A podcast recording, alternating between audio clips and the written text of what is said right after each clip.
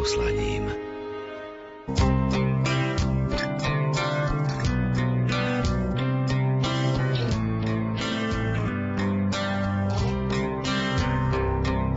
Dobrý deň. V dnešnej relácii na vás čaká niekoľko, veríme, že zaujímavých tém. Budú napríklad o tom, že rodičia si založili základnú školu podľa svojich predstav. Ďalej, že ocenenie Prešovského arcibiskupstva získala aj speváčka Monika Kandráčová. Taktiež sa dozviete, že odchovanci detských domovov pripravujú akcie pre súčasné deti vyrastajúce bez biologickej rodiny. Porozprávame vám aj príbeh malej sakrálnej stavby a dozviete sa aj o vzdelávacom programe Teologickej fakulty v Košiciach zameranom na teológiu manželstva a rodiny. Reláciu pripravili Jakub Akurátny, Jaroslav Fabian a redaktorka Mária Čigášová. Želáme vám nerušené počúvanie. Človek si hľadá ľudskú dlaň, s ktorou už necíti sa sám. Žije nádejou, že s ňou sa nestratí a vie, že túži tak ako tráva nevie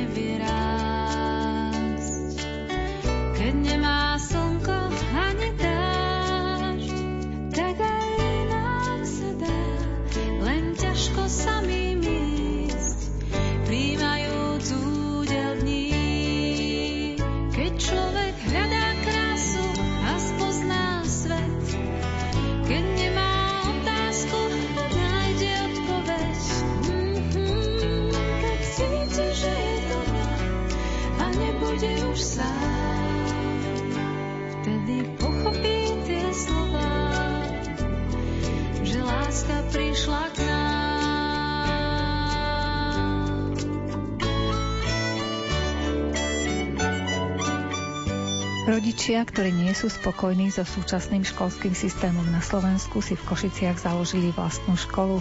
Chceli by dosiahnuť, aby deti nestratili prirodzenú túžbu spoznávať svet okolo nich. S jej spoluzakladateľkou Máriou Byľovou sme sa porozprávali o princípoch, ktorými sa škola riadi. Ja by som začala takým príbehom o Zajkovi, na základe ktorého viem vysvetliť vlastne to, čo bolo dôvodom toho, že sme sa viacerí e, rodičia dali dokopy a povedali sme si, chceme tu troška iný systém a iný pohľad na dieťa, iný pohľad na jeho vzdelávanie, aby to vzdelávanie bolo personifikované, aby vychádzalo z potrieb dieťaťa a nie z potrieb nejakého školského systému, ktorý sme si zaviedli pred mnohými rokmi. Ja to hovorím na takom príbehu Zajka, ktorý išiel do prvého ročníka, po prvom dni prichádza domov celý šťastný, natešený, mamka sa ho pýta, no ako bolo dneska v škole, výborne, mali sme súťaž v hopkaní a skončil som na prvom mieste, výborne, Zajko, perfektné. Na druhý deň ide Zajko znova do školy, už mamka pozerá von oknom, ako sa vracia, no už nebol taký veselý a pýta sa ho, tak čo bolo dneska v škole? Tak dneska sme mali súťaž v behaní, no a skončil som na druhom mieste. No tak, ale tak to nie je zlé, to druhé miesto, dobre. No ale na tretí deň Zajko prichádza domov úplne spustená táška, uši spustené. Mamka sa ho pýta, no a čo bolo dneska? No tak dneska sme mali súťaž v plávaní a teda tam som skončil medzi poslednými. Ale pani učiteľka povedala, že na plávaní budeme pracovať celý rok, aby som vedel plávať. No a to je koniec príbehu a vlastne aj poučenia, že my pozeráme na to, čo dieťa nevie a sa snažíme potom na tom celý rok pracovať. Vy ste sa niekým inšpirovali, pokiaľ ide o túto filozofiu? Našim cieľom bolo, aby naozaj v centre nášho zájmu bolo dieťa a nie učivo. Hľadali sme rôzne školy na Slovensku zahraničí a našli sme vlastne jednu v Bratislave, na základe ktorej tých princípoch a vzdelávacieho programu sme sa rozhodli teda aj my postupovať a toho roku otvárame triedu prvého ročníka, začíname teda iba prvým ročníkom základnej školy. Aké princípy sa nám páčili a ktoré chceme uplatňovať sú napríklad to, že deti sú prirodzene zvedavé. Nechávame ich, aby skúmali, aby vymýšľali, aby sa mohli pomýliť, aby hľadali a radovali sa z toho, že na čo oni sami prišli pri nejakej práci, aby im to nebolo to učivo dávané frontálne a toto si zapamätaj, ale aby naozaj oni získali túžbu po poznatkoch a aby sa ich snažili sami hľadať a nachádzať. Podporujeme rešpekt tým individuálnym potrebám. Ako som povedala, každé dieťa má nadanie na niečo iné. Nájsť to a to v tom dieťati podporovať. Pre nás je rodič našim veľmi dôležitým partnerom, preto aj tá spolupráca s rodičom je na takej oveľa bližšej úrovni, kedy napríklad rodič dostáva každý týždeň report o tom, že čo sa to dieťa v škole naučilo. Snažíme sa vytvárať pozitívnu atmosféru bez strachu a bez obav z vlastného zlyhávania. Preto napríklad v škole nie sú písomky a nie sú domáce úlohy. Pozrime sa na fínsky školský systém. Domáce úlohy nedostávajú, nemôžeme povedať, že ich národ je v niečom horší ako náš národ. Čiže sú jasné príklady toho, že sa to dá. Preto ako tú našu školu sme nazvali, že je to taká zážitková škola, kde cez zážitok to dieťa prichádza k poznatkom a k láske k týmto poznatkom.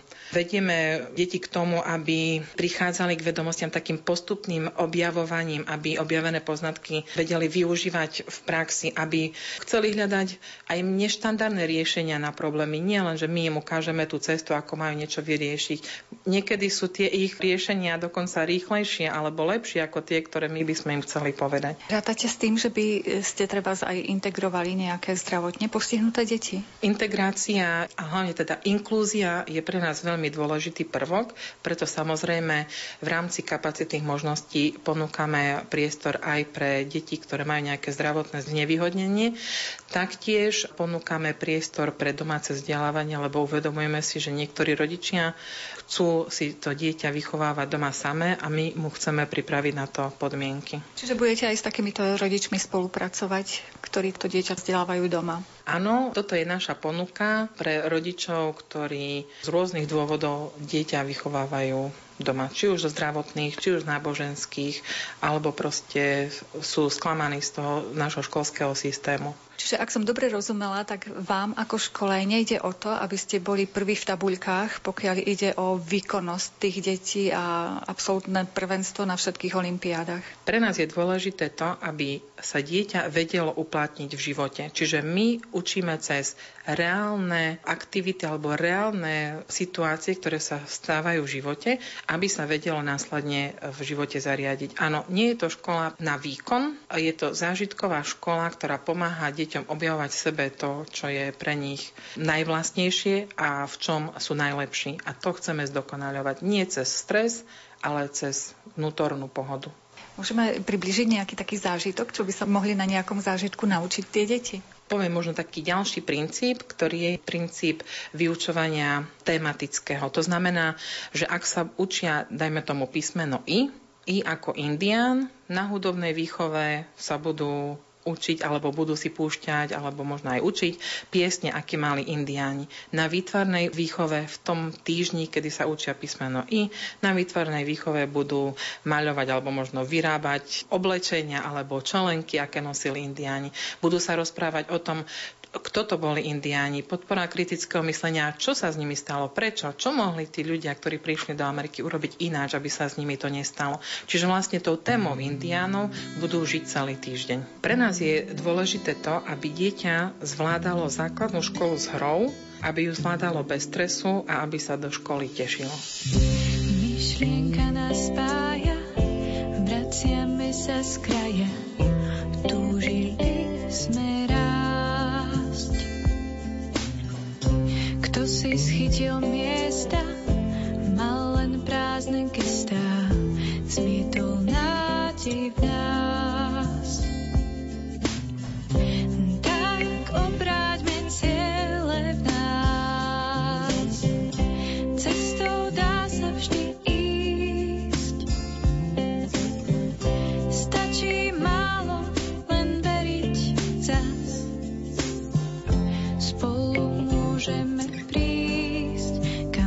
snow vedú.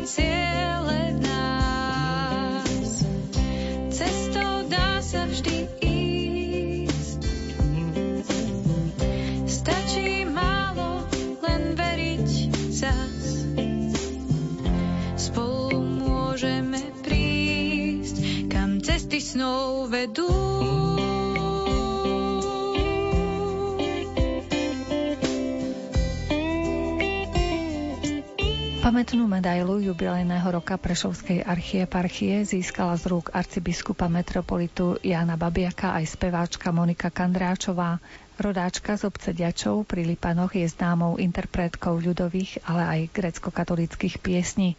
Spýtali sme sa jej, ako vníma toto ocenenie. To ocenenie to nie je moje ocenenie, ale ocenenie našej krásnej grecko-katolickej kultúry, byzantskej kultúry a najmä našej krásnej grecko-katolickej piesni. Mnohé piesne mi odozdal duchovný otec etnograf cirkevnej hudby Nikifor Petraševič. Duchovný otec mi odovzdal celý svoj piesňový archív a ja som tieto piesne eh, nahrala na štyroch magnetofónových záznamoch a napríklad eh, je tu prekrásna pieseň Apostoli Slavian Archiereji, ktorú tak rada spievam a tak je žiadaná. Je to o Cyrilovi metodovi a potom práve piesňou Boža Matý, čistá divo Márie Slavná, z jeho archívu som privítala s celou mojou rodinou, s mojim manželom nebohým, s mojimi dvomi synmi vzácnú návštevu blahej pamäti svätého otca papeža Jana Pavla II. v Prešove. Tak mala som ohromný, ohromný zážitok, lebo z bezprostrednej blízkosti som mohla sledovať svätého otca, ako pomaly kráčal hore schodíkmi, pritom si pomáhal paličkou a akoby na svojich pleciach niesol všetku ťarchu tohto sveta. To bol veľmi, veľmi silný zážitok a vďačná som Panu Bohu aj za duchovného otca Nikifora Petraševiča, že vlastne Božím riadením si ma vybral a odovzdal mi svoj piesňový archív. Ja už ako malé dievča som veľmi rada chodila do chrámu, Narodila som sa v Ďačove do nášho grecko-katolického chrámu v Ďačove, kde som bola svetkom, pre mňa vtedy tajomných, ale príťažlivých náboženských obradov. Nadchynala som sa krásou nášho cirkevného spevu a najmä jeho tajomnou silou, ktorá prenikala celým mojim vnútrom. V tom chráme môj detko Andrej Kaňuščak bol modlitbarom a predspevákom. Predspevoval na putiach v Levoči, v Ľutine i na rôznych marianských putnických miestach. A ja si spomínam na takúto jednu udalosť, keď sa môj detko, ktorý 43 rokov putoval pešo na Mariansku horu do Levoče od nás z cez Levocké pohorie a keď sa vrácal už tak vo vyššom veku z Marianskej hory, my ako dedinčania sme im išli naproti, s procesiou sme sa spolu zvítali a teraz detko mi hovoria, že Moničko, tu máš modľacu knižku i švičku do ruky a teraz špívaj ty, bo ja v ten nočný čas už nedovidzím na litery. A tým, že mi odozdal to žezlo, tým, že mi položil svoju ruku na moje detské plece, ako keby mi bol odovzdal štafetu týchto marianských duchovných piesní. A spomínam si, že na tú prvú pieseň, ktorú som vtedy, a možno 8-9 ročné dievčatko, spievala, ale pod oporou detka, a bola to pieseň, že Archaniel Gabriel z neba zoslaný pristúpil pokorne k Márii Pani. Tam v Nazarece v krásnym domečku, dze ona konala svú modlitbečku. Už sme naležli, co sme hľadali, matičku Levocku tu na oltári. Toto ma sprevádza celým mojim životom. Ako vás tak počúvam, aj viem o vašej rodine, že máte hudobníkov ďalších. U vás asi musí byť riadne veselo počas sviatkov napríklad, alebo keď sa stretnete celá rodina. Ale áno, bolo nás v dome 6 detí a takmer každé z detí máme radi ľudovú pieseň a všetci spievajú, veď dvoch bratoch mám kantorov. U nás v Ďačove a v Sabinove v meste grecko-katolícky kantory. Takže keď sa stretneme, naozaj si dáme spoločnú pieseň, to je taký základ toho. A vám poviem pravdu, že pieseň viac povie ako prostá reč.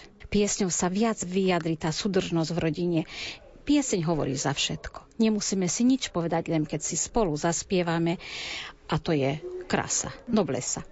Treba aj počas Veľkej noci vás môžu niekde počuť, alebo aspoň doma si zaspievate? Nezvyknem koncertovať počas Veľkej noci, ale keď sa stretneme ako súrodenci, máme nadštandardné rodinné vzťahy, tak stále si zaspievame prekrásnu pieseň Svitý sia, Svitý sia Nový Jerusalime a s krásnym nápevom to malo kde sa to spieva. Kde vás uvidia naši poslucháči takto naživo, lebo teda môžu vás počuť z rádia napríklad, ale predsa len je niečo iné počuť spev naživo? Obyčajne koncertujem so synom Ondrejom s Kandračovcami a som veľmi rada, že pán Boh mi dal dar a že môžem ešte spievať a môjim spevom potešiť srdcia mojich poslucháčov. Pôjdem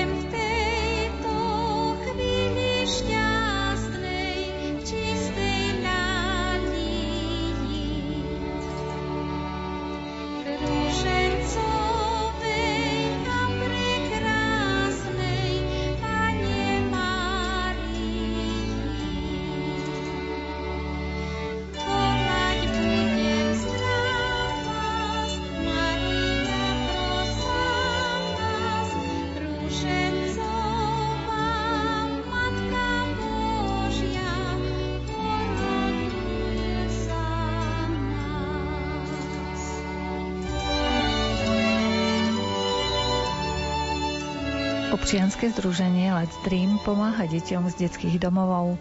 Jeho spoluzakladateľ Ondrej Gábor taktiež vyrastal v detskom domove, no podarilo sa mu splniť si svoj sen a založiť organizáciu, ktorá sa venuje deťom a mladým ľuďom, vyrastajúcim bez svojej biologickej rodiny. Chceli sme vyskúšať, nie tak, ako sme ako dar, že aby každý ťa mal rodinu, to je takto, že má skoro každý rodinu, ale my sme chceli, že to, čo dieťa sníva, tak e, možno sa to počase po nejakom fakt dlhom čase sa to splní. Tak ako mne sa to splnilo, tak možno sa to splní aj tým niektorým deťom z tých centier. A čo vám sa splnilo, ak môžem byť zvedavá? A mne sa splnilo to, že môj sen bol vždycky viesť nejaké občanské združenie a viesť nejakých super skvelých ľudí, ktorých mám doteraz, ktorí stoja pri mne a mi pomáhajú aj práve v dnešnom dni. Tí skvelí ľudia, to sú čo zač? Mám tu jedného pána inžiniera Jana Palkova, to je môj skvelý dobrovoľník, ktorý má na starosti dobrovoľníkov venuje sa im naplno tak, jak sa má a hoci nie je z Košíc, tak stále si nájde čas aj na tie decka. Ďalšiu mám koordinátorku, ktorá má na starosti administratívu, čiže nám pomáha zapisovať papiere, prezenčky, faktúry a také veci, pani Matušová. A mám ešte jedného, ktorého možno dosť veľa ľudí pozná aj z televíznych médií. Rudolf Polotko Šarkán, on je taký človek, ktorý keď sa zjaví vo dverách detí, tak tie deti asi neviem, tešia sa a nevedia opustiť od seba. Keby ste nám priblížili, komu je určené to vaše občianske združenie, aktivity, pre koho robíte? My tie aktivity robíme pre deti z centier, teraz po novom to je Centrum pre deti a rodiny. My robíme práve pre tieto a venujeme sa iba v Košiciach zatiaľ. Aké sú to aktivity? Aktivitky sú také, že tvorivé dielne, hry, chodíme s nimi vonku, futbal hrávame a teraz je taká naša prvá akcia táto, taká spoločná. Koľko detí sa približne stretáva na tých akciách? Na týchto akciách iba Košice. Zatiaľ Košice neplánujeme viac tých centier, zatiaľ len tie 4. To je asi koľko detí na jednej akcii približne? No, ne, teraz momentálne máme 40 detí zhruba. A plus nejakí hostia prišli, no a dobrovoľníci. A v akom veku sú približne tí deti, ktoré využívajú vaše aktivity? Sa mi zdá, že od 7 až do 18 rokov. Skúsme priblížiť to dnešné stretnutie. Je tu veselo, všetci zatiaľ pozorne sledujú nejaké prednášky. Čo to je? Toto je kvíz o slušnom správaní a takisto máme aj teraz momentálne prebieha prednáška prednáška od jedného pána vychovateľa, ktorý má na to kurz a je špeciálny len na takéto aktivity. A chceli sme približiť tie deti, aby sa naučili si vážiť toho druhého. Lebo v dnešnej dobe je to takto, že si nevážia či vychovateľa, či rovesníka, či možno svoju rodinu, lebo majú tie deti sentier nejakú rodinu. Len sa nezbližujú s nimi. Podľa vás, prečo tomu je, tak je, že to musia ešte doštudovať tie deti? Neviem, možno nová doba. Lebo tak, keď ja som bol v detskom dome, ja som vyrastal, vtedy bola iná doba. Vtedy som si vážil toho vedľa toho, koho som mal a vychovateľa, hlavne vychovateľa som si vážil. A je tu tá práve vychovateľka jedna, ktorá ma vychovala od mala. V podstate aj tie deti, ktoré vyrastajú v detských domovoch, majú rodinu. Niektorí áno, ale niektorí nie. Ale v podstate im tú rodinu môže vytvárať treba z vychovávateľ, alebo ku komu majú asi vzťah. Aj vychovateľ, aj občanské združenie, to je jedno hociaké, či naše, či Úsmev dar, či Loďka nádeje, či Nioro, to je jedno úplne. Rodina sa vytvára z kamarátstva, z priateľstva. To je môj názor. Činnosť dobrovoľníkov v občianskom združení nám priblížil ich koordinátor Jan Palkov. My pracujeme tak asi s desiatimi dobrovoľníkmi, ale stále zhaňame novších a novších. Keď majú záujem, tak okamžite dávame im možnosť pridať sa do našej skupiny, aby tiež prijavili a ukázali to, čo je v nich a ukázali to najlepšie, aby podali tie najlepšie výkony a venovali sa deťom. V ktorej oblasti tí dobrovoľníci môžu pôsobiť? Čo konkrétne e, robia? To podľa toho, aké majú oni zručnosti, potom môžu sa ukázať a svoje zručnosti môžu preukázať aj deťom, ktorým sa venujeme. Čiže môžu napríklad deti učiť na hudobné nástroje, s počítačmi pracovať? Ak ovládajú, majú takéto zručnosti, kľudne môžu, prípadne ak sú nejakí, ktorí sú dobrí v športe, tak aj po takejto stránke aj môžu sa venovať a aj viesť ich. Vy koordinujete tých dobrovoľníkov v tých jednotlivých centrách pre rodinu v Košiciach alebo len v jednom centre? Vo viacerých centrách, s viacerými centrami spolupracujeme, áno. Prijali by ste dobrovoľníkov v akom veku? Skôr študentov alebo môžu treba aj dôchodcovia, ktorí už majú odrastené deti a majú trošku voľna? To väčšinou dávame prednosti mladším, ktorí majú viac času a aj majú viac napadov, no ale nebraníme sa, čiže dávame prednosť aj tým starším. Prečo vy osobne ste sa dali na túto dobrovoľníckú činnosť? Určite máte svoje povinnosti. Áno, mám trvalý pracovný pomer a mám rád deti, tak sa venujem aj takýmto spôsobom deťom. Tiež mám svoje zručnosti a svoje zručnosti chcem venovať a dávať deťom. Motýl bez lúky, slovo bez úst, mama krásne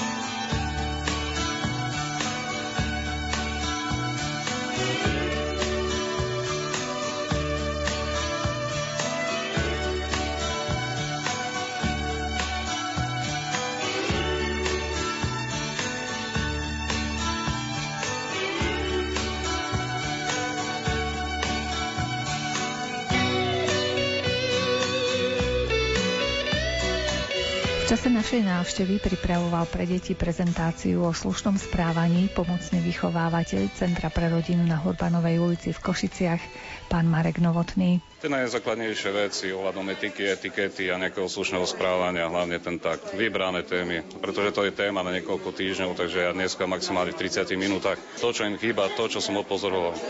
Lebo majú, dneska majú problém podať ruku, pozdraviť sa, ukloniť sa, otvoriť dvere. A to je základný problém dneska u mládeže. Nielen pre tieto deti, ale všeobecne pre Aj mládež pre by sa zišli. by sa- aj pre dospelých by som povedal, nielen pre mládež. My sme tento kurz absolvovali nejaký týždňový a tu na im to v 30 minútach. Len to, čo si všímam, s čím majú oni problém. A prečo ste sa rozhodli takto spolupracovať s týmto občianským združením a venovať svoje vedomosti deťom? Viete čo, bol som v prvom rade požiadaný, videl som, že niečo si pripravujú a zaujalo ma to. Za prvé mám aj skúsenosti, lebo som chodil na nejaké také prezentácie, chodil som na takéto zamestnania a vidím, že tu problém je. Hlavne s týmito deťmi z takýchto zariadení. A nie len u nich, ale aj všeobecne. Dneska je najlepší priateľ aj mobil. Pre každého, aj pre dospelých, ale aj pre deti. Možno už tá digitálna komunikácia vlastne je príčinou toho, že ľudia nedokážu ani treba si pozdraviť normálne, už len cez bodky, smajlíkov a podobne sa vyjadrujú. Som čítal takú jednu štúdiu, jeden známy psychológ už robil takú štúdiu ohľadom používania mobilných telefónov. Mám to tam aj na slede a tam je napísané mobilizna zrube hlupákov.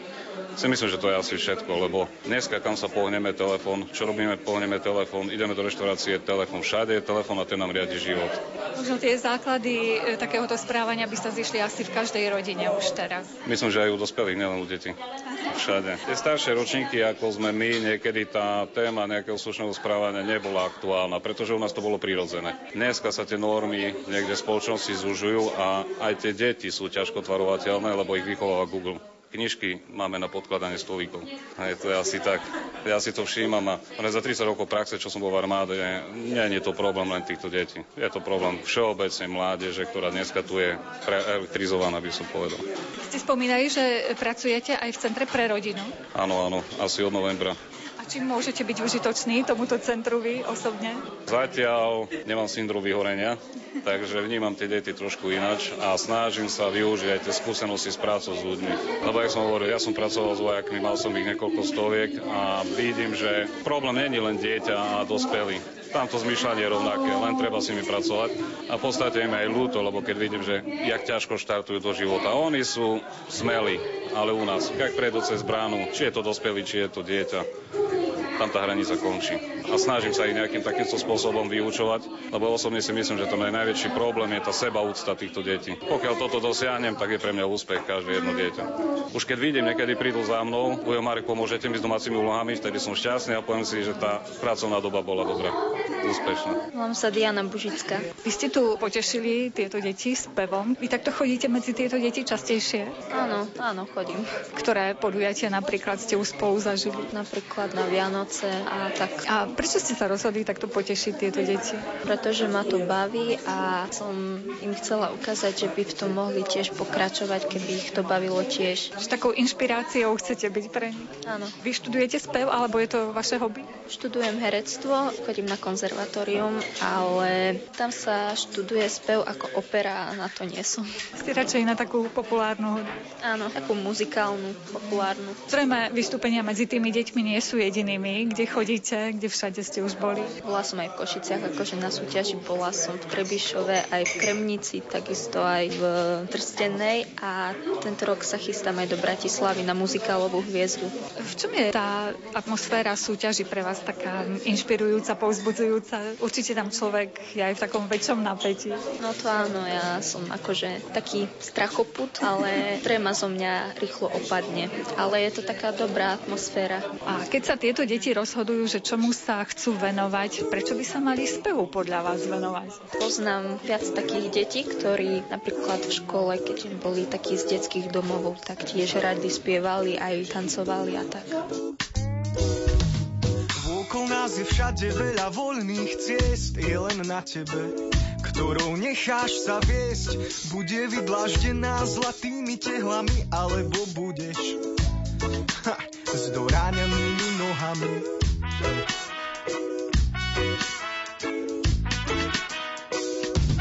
Vo vzduchu si krásne lieta voľný vták, nemá s tým problém, ktorou cestou sa dať.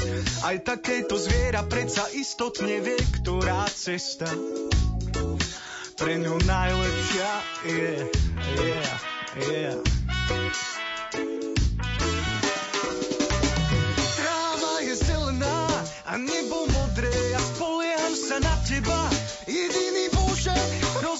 ma medzi ľuďmi, dávaš mi síl a teraz vôbec nechápem, jak som bez teba žil.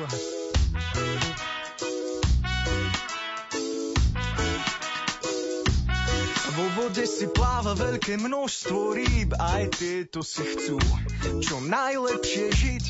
Niektoré z nich skončia rovno na pekáči. Takýto život by sa nám nepáčil.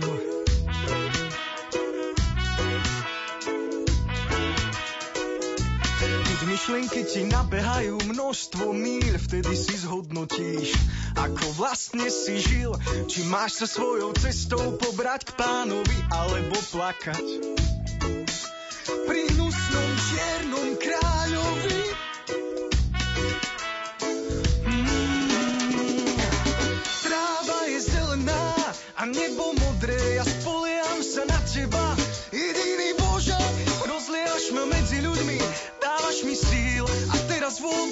Nechápem, že tráva je zelená a nebo modré a spolieham sa na teba.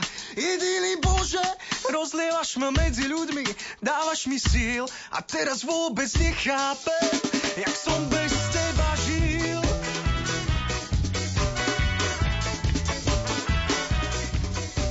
Denne prechádzame okolo krížov, kaplniek či božích múk, no len málo kedy sa zamyslíme nad tým, kto je za tým, aký dobrodinec, že táto drobná sakrálna stavba tu stojí a v dennej hektike nám pripomína duchovný rozmer v živote človeka. Pani doktorka Klaudia Buganová z Východoslovenského múzea v Košiciach sa začala zaujímať aj o príbehy spojené s týmito drobnými sakrálnymi stavbami. Čo si stojí, čo si má svoju hmotnú podobu, ale za tým je naozaj aj niečo veľmi hlboké, to duchovné, to, čo sa možno tiež spája s tými príbehmi, s tou našou slovesnosťou, s ľudovou slovesnosťou veľakrát. A to nikto nikde možno veľmi nezapisuje, alebo to vypočuje len jedným uchom, no druhým von. Tak naozaj ani neviem, odkiaľ, z akého konca začať. Takým najľahším pomocníkom je možno naša abeceda niekedy. Tak ja by som začala tiež tak abecedne, ak mi dovolia poslucháči, že pri písmene A ma napadlo, že A, Amerikáni. Kto to boli Amerikáni? Ja som tiež o nich vedela, kde čo, však to boli vysťahovalci. Ale zaujímalo ma to, stalo sa to raz, že som prišla k jednému krížu a tam bolo poctivo vypísaných veľa mien. Obyčajne sa s týmito menami stávame pri pomníkoch padlých hej, z prvej alebo druhej svetovej vojny. A tieto mená boli napísané v azbuke, no ťažko sa mi to čítalo. A ako keď si predstavíte kríž, ktorý stojí na podstavci, ten podstavec je dosť vysoký a zo všetkých strán toho podstavca boli vypísané mená poctivo, teda meno priezvisko, až kde si v závere toho textu bolo napísané, teda v azbuke, že bol sooružen, teda postavený Amerikáncami, ktorí odišli z rodnej obce a ktorí poslali peniaze na to, aby sa v tom ich mieste toho rodiska postavil práve sakrálny objekt a to z dôvodu, aby bola na nich nejaká pamiatka. Takže naozaj veľká sila toho vyjadrenia alebo naozaj silného puta s tým svojim rodiskom, pretože samozrejme tí ľudia tam, však vieme o tom, že tam sa im už lepšie darilo, však všetci tí Amerikáni odsťahovali sa od nás kvôli existenčným dôvodom, takže mali tam, aj keď iste tiež ťažkú tvrdú prácu, ale zmohli sa natoľko, že ich štedrosť sa potom prejavila aj tým, že posielali vlastne peniaze. Nielen možno, že na kríže, ale aj na zvony alebo na opravu oltárov a kostolov. A to, čo možno nebolo až také charakteristické dovtedy na sakrálnych stavbách, pokiaľ ich nepostavili nejakí šľachti politici, že tam málo kedy bolo uvedené meno toho fundátora. Alebo ak aj bolo, no tak nikdy nie s ďalšími inými textami, čo by charakterizovalo toho človeka. Ale tu naozaj pri týchto amerikánskych krížoch, tak ich nazvime, sa táto nápisová, alebo teda taká textová úroveň toho kríža odvíja vlastne od toho. Takže napríklad takýto kríž už nie je z tej oblasti v azbuke, ktoré boli tie mená písané. Napríklad máme opäť aj tu v takej dedine, ktorá sa volá Poproč, to je okres Košice okolie. A tam je taký pekný kríž, pretože tieto kríže už postavili kamenársky majstri, lebo však si za nich mohli už naozaj akože nechať zaplatiť slušnú finančnú čiastku. Tak tam je opäť napísané tie mená, celkom je ich napríklad 19 a v závere je ešte taký veľmi pekný nápis, je to Jerem Jeremiášov pláč, čiže nech je bolesť ako moja bolesť, čiže ako keby tí ľudia chceli vyjadriť tú clivotu a tú bolesť za tým svojim rodiskom.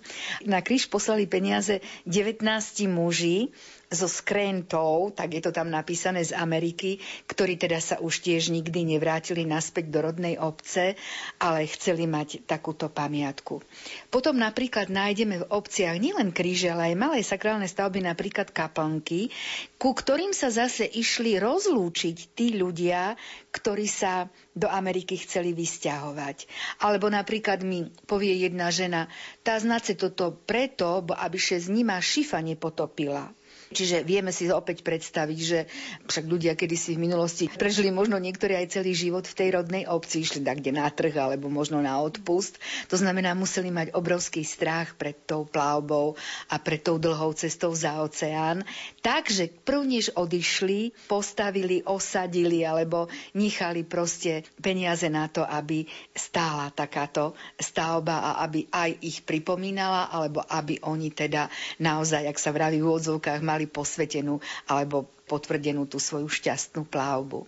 Potom je zaujímavé ale aj to, teda, že nie len, že sa išli rozlúčiť, alebo že pred odchodom, ale treba povedať, že tu boli aj takí Amerikáni, ktorí sa predsa naspäť vrátili z Ameriky. Vrátili sa teda ako väčšinou už o mnoho zámožnejší ľudia, ktorí si teda nielen stávali tie amerikánske domy, ktoré napríklad na dedinách hneď bolo teda tým, že boli tak postavené proste z iného materiálu alebo boli o mnoho na nich výzdomnejšie prvky, tak takisto sa rozhodli, že časť peňazí venujú aj tomu, aby fundovali postavenie sakrálneho objektu a takisto už s plnou vážnosťou a s plnou tou svojou, svojim postavením, ktorý už v obci mali ako bohatší ľudia, si objednali u naozaj nejakého dobrého majstra, či už u kamenára, alebo u tesára, alebo u kováča.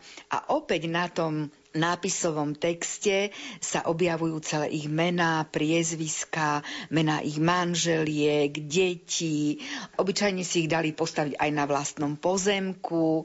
Aj tu v Košiciach napríklad máme také amerikánske kríže, ja neviem, hneď na Kostolianskej ceste, alebo ďalej smerom ku Ťahanovciam, alebo napríklad taký amerikánsky kríž, čo už nikto nevie, stojí na malom sídlisku Podhradova, kde je kostolík svätého Ondreja a ten kríž, ktorý tam stojí, je krížom, ktorý bol premiestnený z obce Malá Ida sem na Podhradovu, ale nikto už nevie, že je to amerikánsky kríž, ale v Malej Ide vedia, že to skutočne postavil istý človek, ktorý sa vrátil z Ameriky a mal na to peniaze. Vieme, že veľmi veľa ľudí odtiaľto z východného Slovenska alebo aj všeobecne zo Slovenska odišlo za prácou do Ameriky. Z toho usudzujem, že asi je aj dostatok sakrálnych stavieb, tých drobných sakrálnych stavieb, ktoré pripomínajú túto udalosť. Áno, určite je ich veľmi veľa. Sú aj také, hovorili sme možno o krížoch alebo o tých menších stavbách, ale sú aj také honosnejšie, naozaj veľmi pekné kaplnky alebo sochy. Jedna takáto socha svätého Jana Nepomuckého má svoje nové miesto, tiež nové stanovište. Je v mestečku Turňa nad Bodvou. A opäť e, vieme, že štedrým darom ju vtedy, keď bola postavená v koncom 19. storočia ju podporili Amerikáni, ale zaujímavý je jej ďalší osud, pretože ona stála kedysi v strede mestečka a v roku 1968, keď žiaľ tu prechádzali tanky, okupačné tanky spojeneckých armád, tak jeden údajne, jeden z toho tanku narazil do podstavca tej sochy Svetý Jan Nepomucký spadol na zem, rozbil sa na niekoľko kúskov a ľudia, viete, niekedy také nešťastie hneď dávajú do súvisu, či sa nikomu inému, dajme tomu, keď vedeli, že tam v Amerike, že sa možno tam v Amerike práve potomkom tej rodiny niečo prihodilo, ale tak nedopátrali, nevypátrali to už, ale boli dôslední, nechali opraviť samozrejme sochu a povedali si, že naozaj to frekventované miesto, tam už je naozaj teraz rušná cesta, tak opäť sa rozhodli rozhodli za veľké náklady premiesniť celú sochu do krytého areálu kostola v Turni nad Bodvou a opäť vlastne máme krásne malebné miesto, to Genius Loci, ktoré ľudí priťahuje a ktoré naozaj, myslím si, že oslovuje nielen veriaceho človeka, ale aj toho, kto hľadá takéto krásne miesta, ktoré sa spájajú s históriou alebo s konkrétnym výrazom toho, aké ešte máme duchovné pamiatky. What a drag it is, the shape I'm in.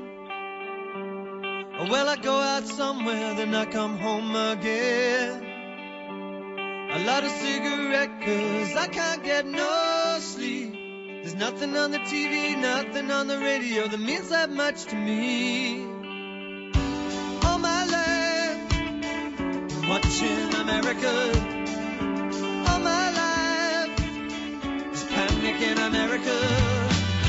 Oh, oh, oh, oh. Trouble in America. Oh, oh, oh, oh, Yesterday was easy, happiness came and went. I got the movie script, but I don't know what it meant. I light a cigarette, cause I can't get no sleep. There's nothing on the TV, nothing on the radio that means that much to me. There's nothing on the TV, nothing on the radio that I can believe in. All my life, watching America. All my life, there's panic in America. Oh, oh, oh, oh, there's trouble in America.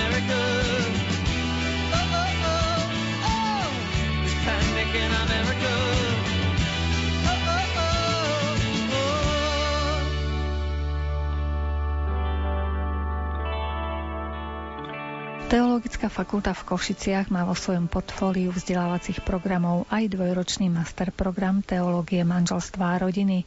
Študijný program pomáha odhaľovať hĺbku povolania k manželstvu a otvára nové perspektívy v službe rodinám v cirkvi i v spoločnosti. Garantom programu je pomocný biskup Košickej arcidiecézy Marek Forgáč.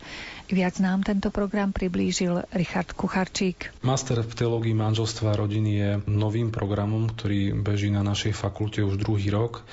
Je to program, ktorý organizujeme spolu s Košickou arcidiecézou a akadémiou Karola Vojtilu.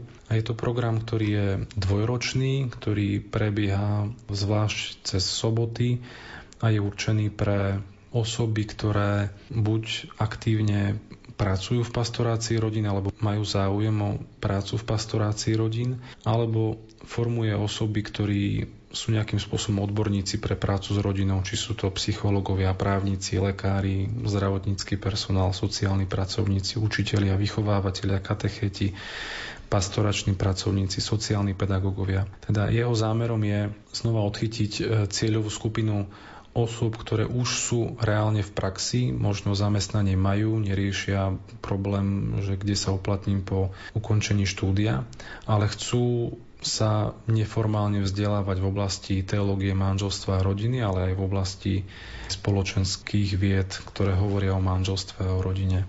Ako dlho trvá toto štúdium? Je to dvojročné štúdium.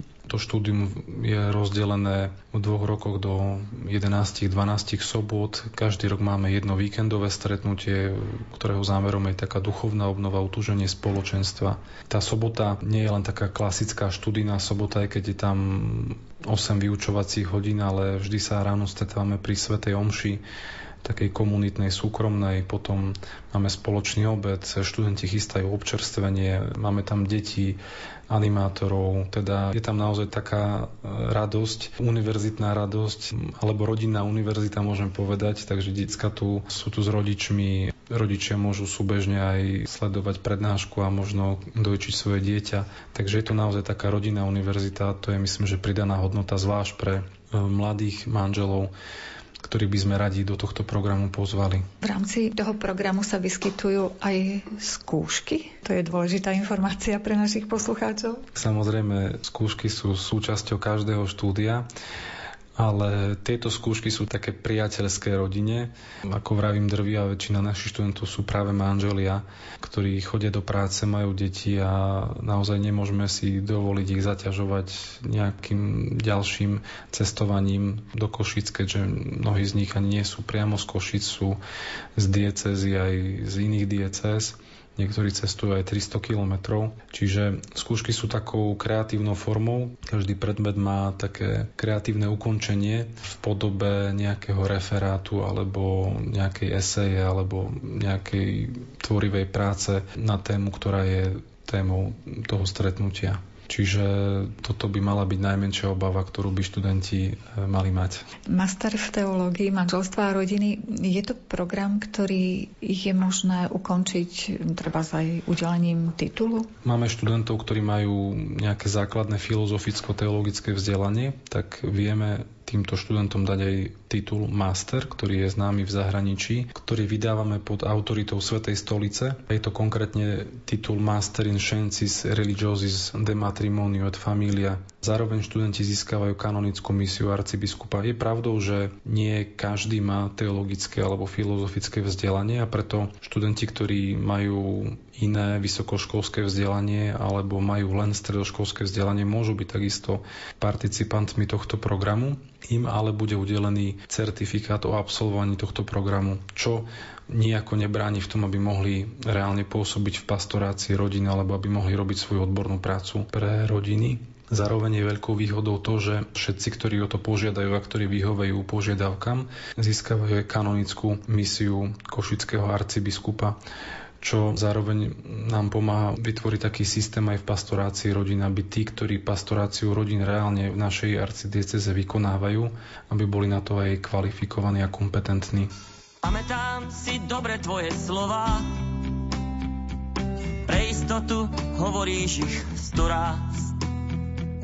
Pamätám si, čo dobrý chlap musí, neodísť bez objatia, bez pusy a keď po návrate niečo chýba, zdvihnem plecia, ty si vzdychneš iba.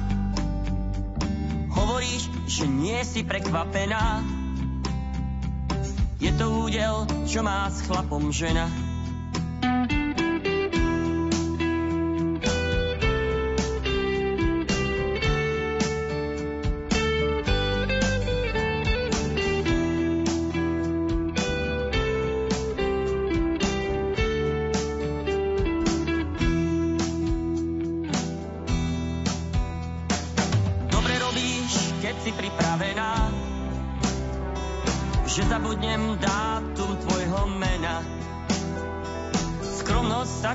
Dobre vyplatí. Veď drahé dary sú len pre bohatých. Viem, že moje túžby stoja veľa a tak nedivím sa, prečo si tak smelá. Keď vravíš, kúpil si zas marinu a ja na to, to len pre rodinu.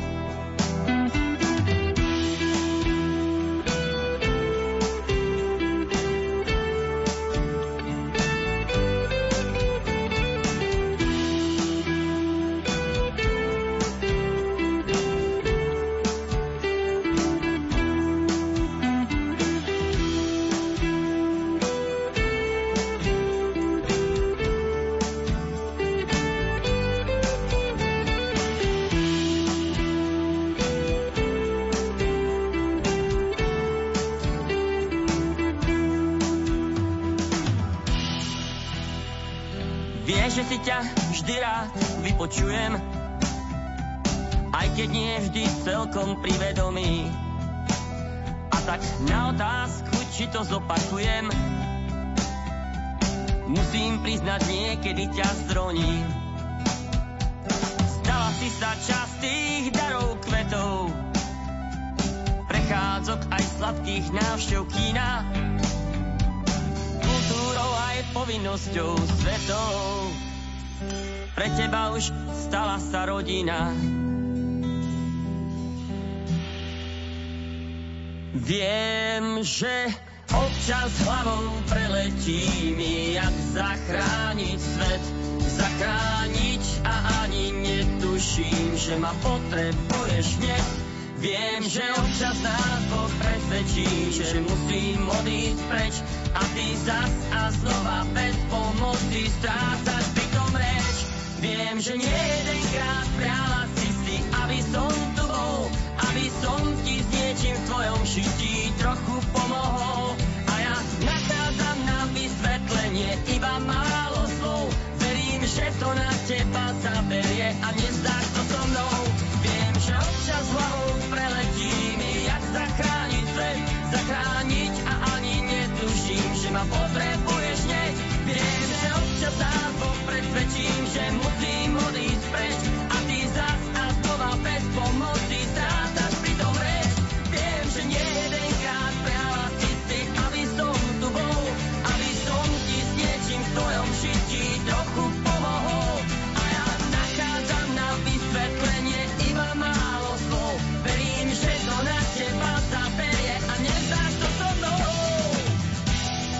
všetko sa naučia tí dospelí študenti v rámci tohto programu? V našom štúdiu ponúkame také dva základné bloky. Jeden je filozoficko-teologický blok, kde máme krásne predmety ako osoba z pohľadu filozofickej a teologickej antropológie. Hovoríme o základoch morálky, o sexuálnej morálke, o bioetike, o tom, ako sveté písmo chápe manželstvo a rodinu. Hovoríme o dokumentoch cirkvi, o manželstve a rodine, o teológii manželstva a rodiny. Rozoberáme dve krásne diela Jana Pavla II. Láska a zodpovednosť a teológia tela. Hovoríme o kanonickom manželskom práve, o manželstve ako sviatosti a o tom, ako by mala vyzerať spiritualita manželského rodinného života. Hovoríme tiež o pastorácii manželstva a rodiny, ktorá je konec koncov to, k čomu tých študentov chceme viesť. To je prvý blok. A druhý blok tvoria rôzne predmety zo spoločenskovedného bloku, ako je napríklad rodina v právnom systéme spoločnosti, biomedicínsky rozmer manželského života, sociológia rodiny, rodina sociálna politika, psychológia manželstva a rodiny, ktorú vyučuje na našej univerzite pomocný biskup Marek Forgáč, pedagogika rodiny, výchova k manželstvu a k rodičovstvu a sexuálna výchova, sprevádzanie manželov a rodín. Čiže je to naozaj veľký balík pestrých predmetov, ktoré pomáhajú manželom jednak formovať ich manželský vzťah, ale pomáhajú im aj reálne formovať sa pre prax práce s rodinou, či už je to pastorácia alebo iné oblasti. Kto prednáša, kto vyučuje týchto vašich študentov? Tak začneme samým otcom biskupom, ktorý je zároveň garantom tohto programu. Otec biskup Monsignor Marek Forgáč, ktorý je zamestnancom Katolíckej univerzity a, a od nás vychádza a k nám aj sa vracia. Ďalej vlastne tú skupinu prednášajúcich tvoria interní pedagógovia, ktorí sami sú absolventami rôznych programov v zahraničí. Sme tu s kolegyňou dvaja absolventi Pápežského teologického inštitútu svätého Jana Pavla II. v Ríme potom prichádzajú pedagógovia z Akadémie Karola Vojtilu, ktorí sú takisto absolventmi tohto programu, či už master alebo licenciát alebo doktorát na Pápežskom inštitúte svätého Jana Pavla II. v Ríme. Potom sú tu aj lektori z, z Trumau alebo z Gamingu, kde sú štúdia, takisto master v teológii manželstva a rodiny na Medzinárodnom teologickom inštitúte. Takže sú to naozaj také pestré zostavy profesorov, ktorí sú jednak interní, ktorí sú zvonku, ktorí sú aj domáci, aj zahraniční. Snažíme sa každý rok pritiahnuť aspoň jedného kvalitného zahraničného hostia z Pápežského inštitútu v Ríme. Takže naozaj študenti sa majú na čo tešiť a môžu zostať obohatení práve tou pestrosťou, tou paletou tých prednášajúcich, ktorí sem prichádzajú. Dá sa povedať, že tento program je jedinečný v rámci ponuky jednotlivých univerzít na Slovensku, alebo ešte nejaká univerzita takéto niečo ponúka? Tak určite je jedinečný, pretože e, myslím, že je prvý na Slovensku. A aj kvôli tomu, že my ako v rámci našej slovenskej legislatívy vzdelávací systém nepozná titul master alebo štúdium, nejaký program master, Čiže to, čo ponúkame, nám umožňuje naozaj kongregácia pre katolickú výchovu v Ríme. Čiže všetci študenti, ktorí získavajú titul, získavajú ho pod autoritou Svetej stolice, čo je naozaj veľké špecifikum pre Slovensko.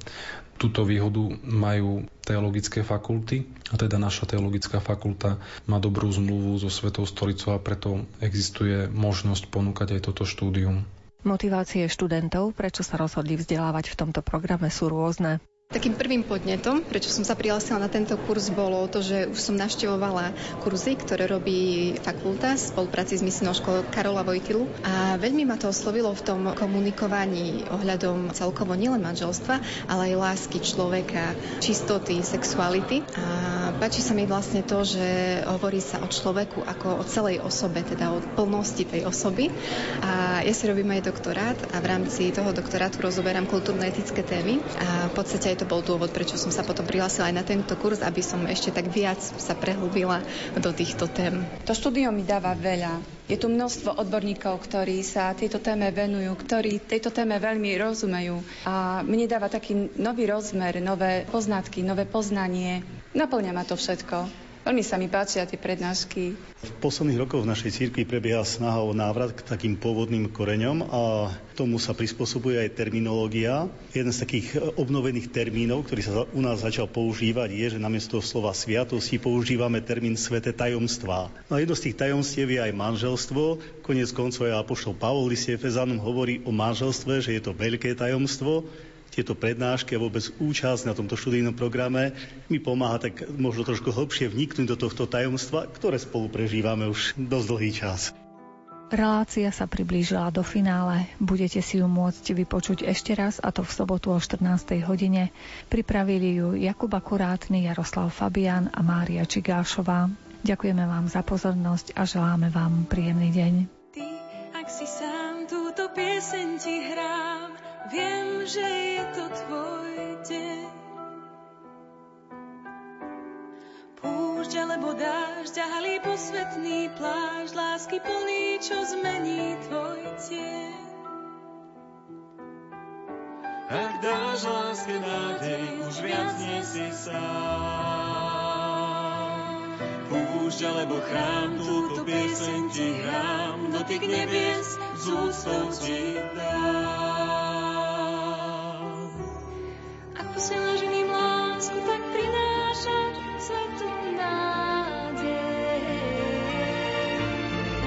Rozhorí sa, strach sa stráca, viac nie si sám.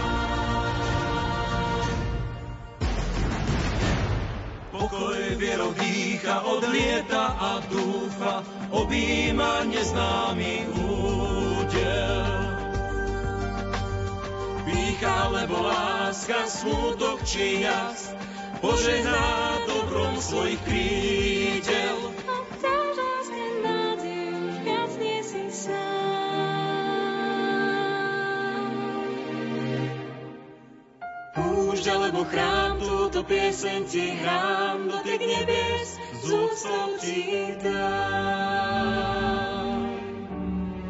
Ak posielaš iným lásku, tak prinášaš svetu nádej. Svetlo rozhorí sa, strach sa stráca, viac nie si sám. Tvoja sila mocou dýcha, volá, túži viac rúca hráze. Otvorí sa, je to láska, Boží plán.